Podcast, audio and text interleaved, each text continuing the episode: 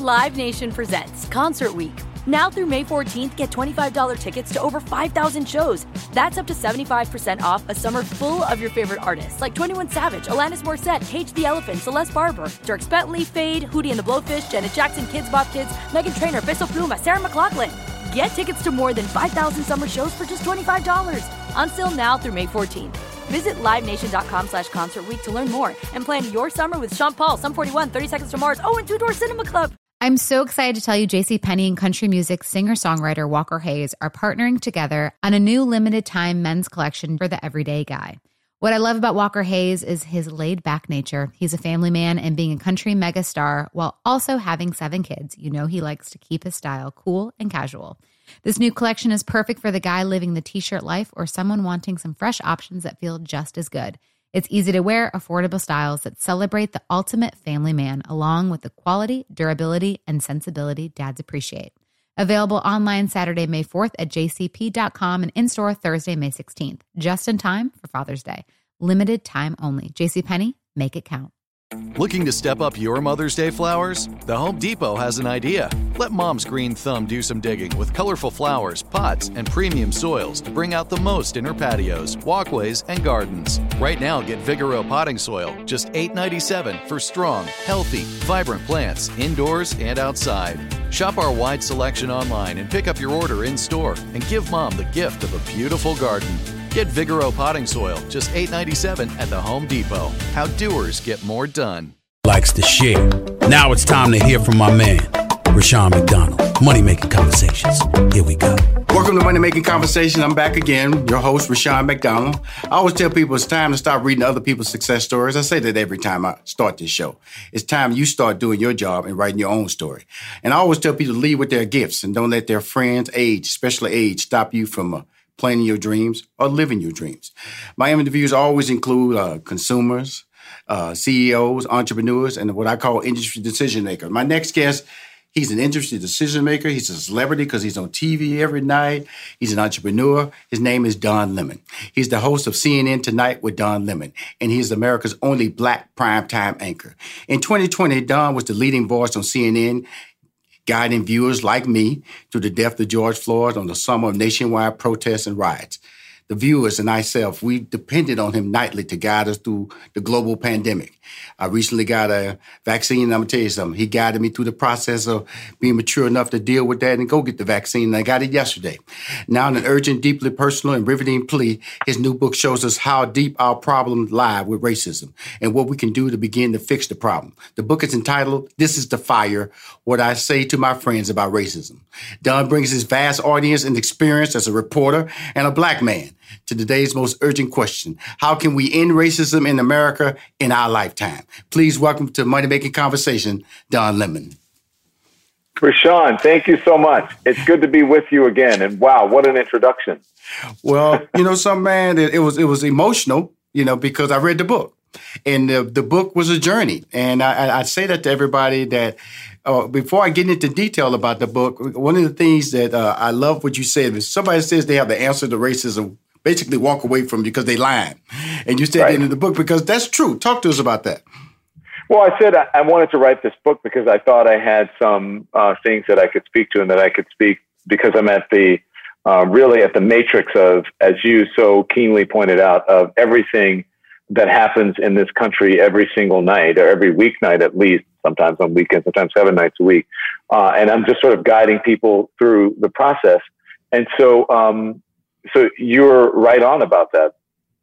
I, it was, it was, a, it's, a, it was a tough thing to write this book, knowing um, what I know and experiencing what I've experienced, and it was, um, as you said, very personal. Just before, just before I hung up with you a couple minutes, I mean, just before I got on with you a couple minutes ago, um, you know, my I write the the letter to my nephew in the beginning mm-hmm. of the mm-hmm. book. Mm-hmm. My niece and her um, husband called, which is Trishad, my great nephew, who I write the letter to. It's his mom and his stepdad, and they called me and they were so mo- emotional about the book, and they didn't realize just how personal and how candid it would be. And they said they were actually crying reading the book. And he's like, and you know, his stepdad Jeffrey said, I'm not an emotional person, but Don, you made me cry. Mm-hmm. I believe this book is going to be a classic, and in a hundred years, people are going to be reading it. And I said, "What?" So yes. there you go. But you know, in that letter, it was it was a couple of things made me smile. When you say we share the same forehead, nose, and well articulated arm bones. Arm bones. What is that? What is that? Come on. That uh, you know, you know, well articulated arm bones. That everything is in the right place. Right. Right. Um, um, there's a there's a photo of us at the beach from a couple of summers ago, mm-hmm. and um, very similar. He's uh, he has the younger body, right. uh, the younger version uh, of me. Mm-hmm. And so I looked at that. I said, "Look, we have the same arms and we have the same." It's just weird. and so that I said, "How would I put that in there instead of saying?" You know, it's so simple to say we have the same arms. I say, why don't I say the same well articulated arm I loved it. It, it made me uh, smile because a book like this, you want to smile. You want to find those moments of happiness because it's the truth. And uh, when sometimes when you deal with racism and I, and you know, white people, they always say, you have to say white people, can you just move on? You know, we know there's a problem. Can we move on? No, that's not me. They don't, they don't really realize the vast nature of how racism is so undercover. Uh, the beauty of electing a person, like you said with Donald Trump in 2016, to me, you said he led us to the fire. And it, yeah. what exactly is the fire? Well, he led us to the fire and, and, and then poured gasoline on it. Absolutely. Um, the fire is in, in James Baldwin's uh, book, um, "The Fire Next Time," which was this was a tribute to right. That's why one of the reasons that I um, fashioned the book in the way that I fashioned it is because James Baldwin is my literary hero. Mm-hmm. Um, as I was, as I read, I read the fire next time a couple times a year, and as all of these events were unfolding um, in the last few years, and especially the last year, in the summer of 2020, I wanted to write something. I was inspired to write something that was short, that was concise, and that was powerful. And I wrote it in the fashion of James Baldwin. That's why James Baldwin starts the fire next time with a letter to his nephew 100 years after the Emancipation Proclamation on the anniversary of 100 years. Mm-hmm. And he starts by saying something like, We know that we're celebrating or we're writing this. You know, I've begun this letter uh, um, uh, a thousand times and I've torn it up. And then he says, We know that we're celebrating this anniversary 100 years too soon, even though it's the 100 year anniversary of the Emancipation Proclamation.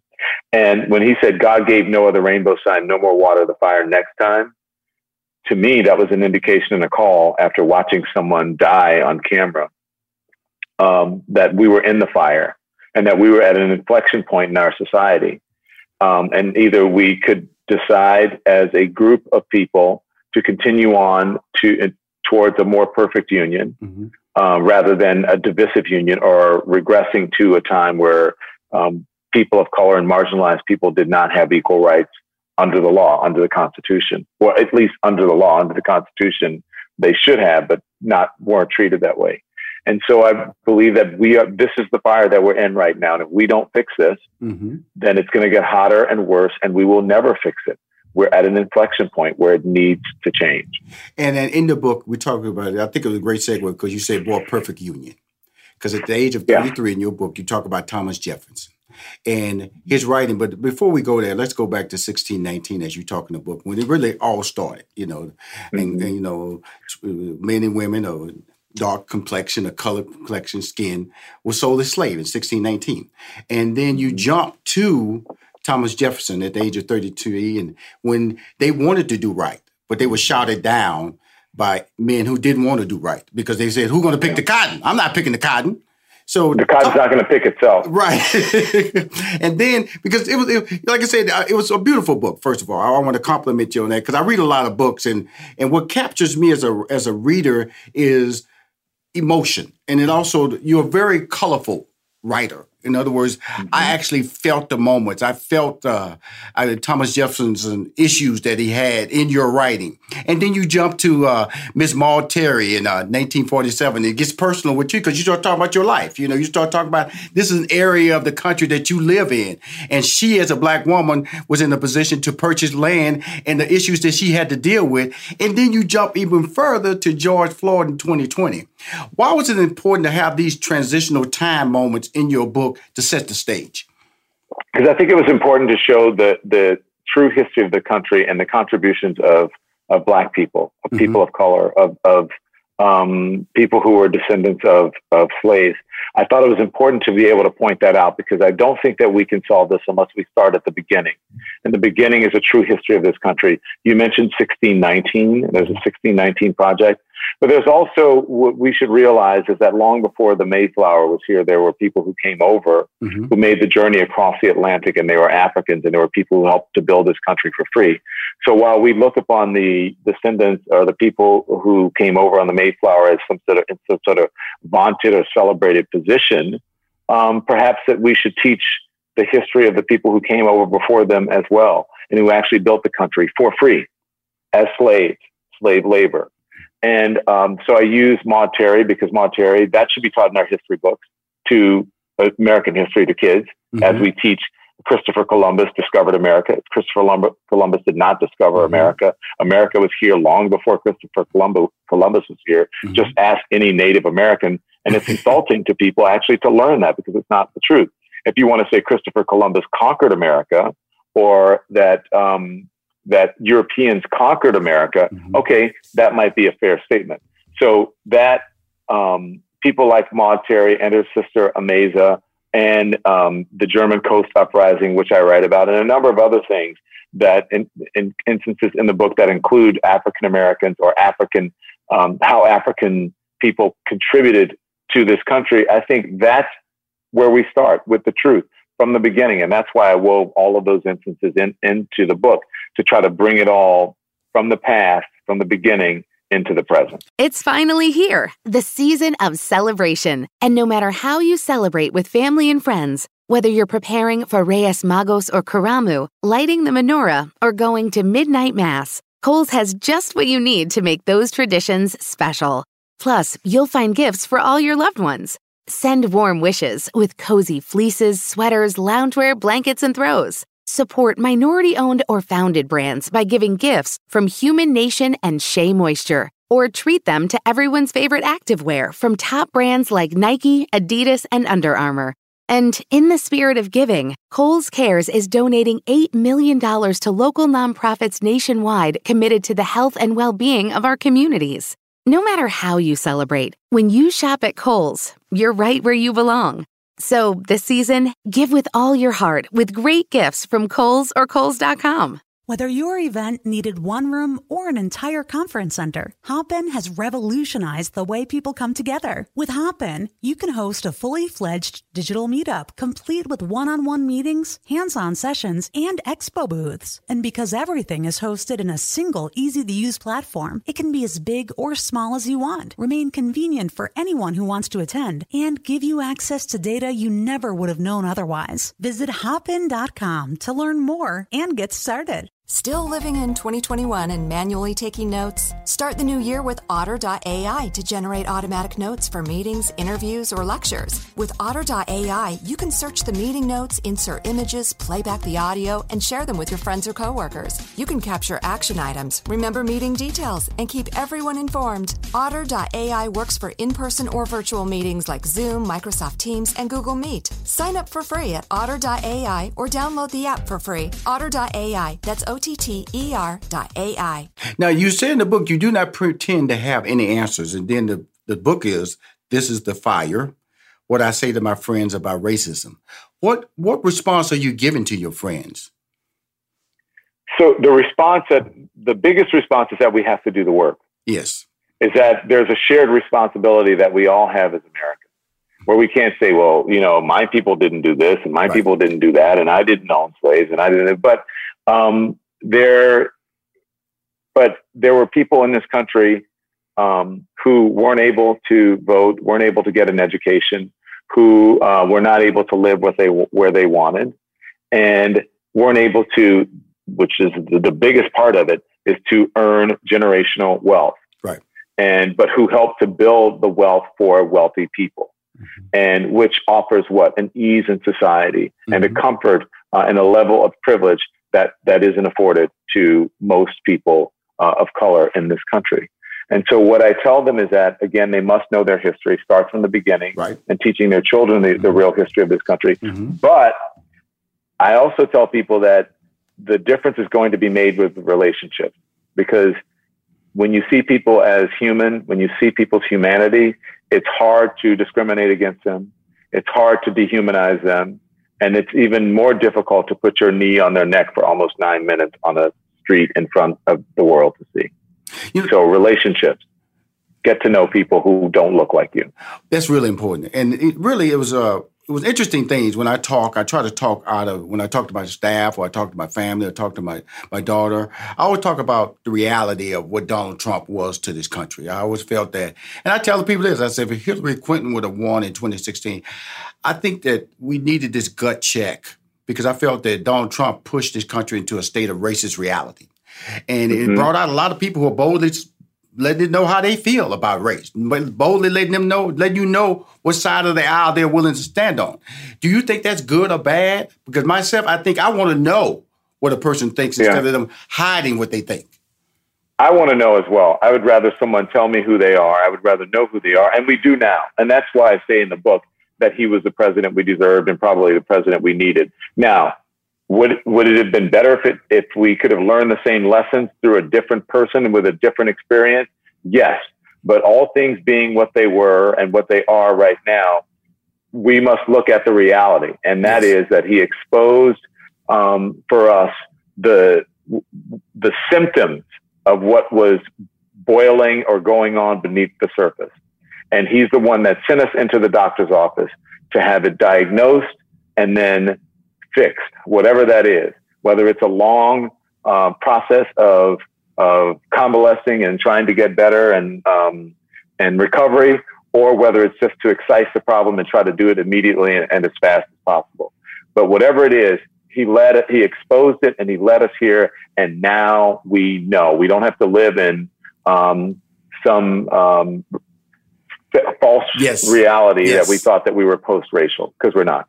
Absolutely. You know, the thing about it, I it, here's the interesting part about my life, and you know, when you you know you develop a relationship with a person like you. You know, I value the time I spend with you now, but I even value the time I spend with you when I'm at my home and I turn you on. And there's a there's an honesty about you, Don. And please expound on that because it is it's, it's riveting to me Last night when I saw you interview the uh, Capitol police officer who mm-hmm. had, uh, and you and, and 12 uh, Republican members of Congress didn't want to honor them because they didn't see the January 6th event as a, an insurrection, even though uh, five people died at that little, I guess, protest that got out of hand. I guess that's what they're calling it. I don't know. But uh, this man, you know, he used the word uh, racial slur. He didn't want to use the N word. But he was mentally bruised and may take years of therapy to recover from that moment. But you was the interviewer. How did you how were you taking all that and then maintaining emotion? Well, I have to because um, I am the facilitator, right? And if I lose my composure, then you don't get anything out of the interview. But at the very beginning of the interview, uh, I started talking to him, and then he said, "I'm sorry, I stopped. I didn't expect to be this emotional." Right. And so I said to him, "It's okay go ahead and talk to us. Why are you emotional? And then it get, then he has to explain it. Um, it, it gives him a place to go rather than going down, uh, spiral and spiraling into his emotions. Sometimes you just have to allow it and let people say what they want to say. But I think it was more productive um, that he explained his feelings and why he had become so emotional. And he said, because I hadn't really had a chance before this interview, the way I set it up, the interview, he said it gave him a fuller perspective or more fulsome perspective right. about um, what had transpired and what people thought about it. And also, he had done uh, one earlier interview, and in that earlier interview, he had not spoken to his fellow officers. Right. And after speaking to his fellow officers, he got more of their experiences, and that cut even deeper. Right. Because one of one of his fellow officers said to him, um, the protesters were not only calling, you know, me the N word, but they said, "Hey, N word, you have that rifle in your hand. You're so big and bad. Why don't you put that rifle down, and we'll show you how big of an N word you are." Mm-hmm. And this is a police officer mm-hmm. who is who puts his life on the line every day. And these people who are out there are supposed to be supporters of the of police officers and you know, so-called Blue Lives Matter, but they're beating them with Blue Lives Matter flagpoles and signs. So, wow. Um, that's that's why he was emotional because he had had time to absorb it. He hadn't had time to absorb it before. I think he was somewhat still uh, in a state of shock. We well, you know in, in reading this book, you know, great picture on the back, by the way. I love that picture. Where, where was it taken at? Thank you. What was it taken at? That was taken in the backyard of my house, in front of. Uh, I have a shed in the backyard. right. Let me see what is it? A shed in the backyard, and that's the door to the shed. Uh-huh. And I'm uh-huh. actually um, standing right next to. There's a hydrangea bushes that I'm trying not to crush. Because I said, you know, as a book you write about a black man with white heritage, you embody both the struggle and the hope of reconciliation. You know, and I look at this very simple picture and it's and it works for you. You know, you know, I don't see the tie, I don't see the look I see on TV, and you have an amazing smile. That's why it's always with me and you when I interview you.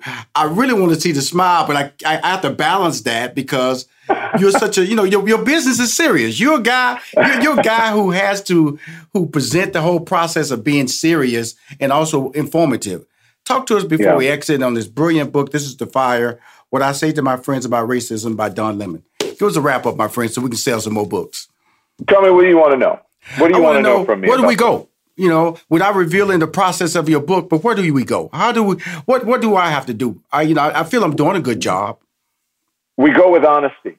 Mm-hmm. We go with a sense of openness. We go with a vulnerability, the same vulnerability, uh, or at least, and the same mindset that we had uh, during the summer of 2020 when we were locked in our homes. Right. Uh, when um, when our hearts and our minds were open and then we saw someone uh, die in front of our eyes. Mm-hmm. We go with that vulnerability and we have to, to, um, to a large degree, trust that our countrymen will do the right thing, but trust yet verify.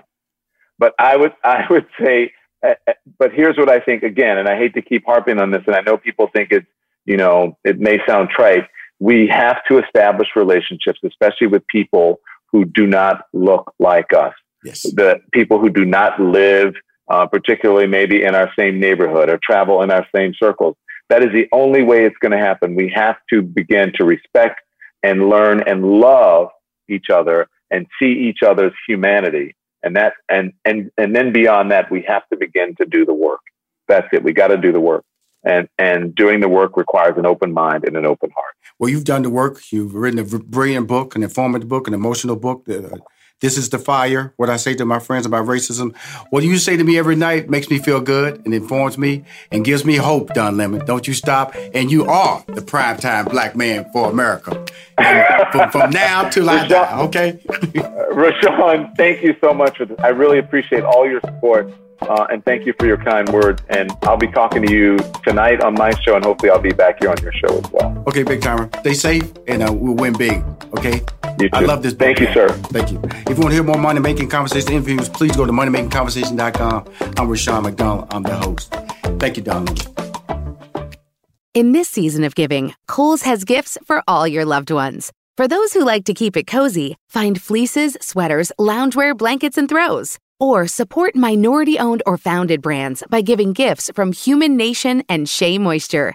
And in the spirit of giving, Kohl's Cares is donating $8 million to local nonprofits nationwide. Give with all your heart this season with great gifts from Kohl's or Kohl's.com.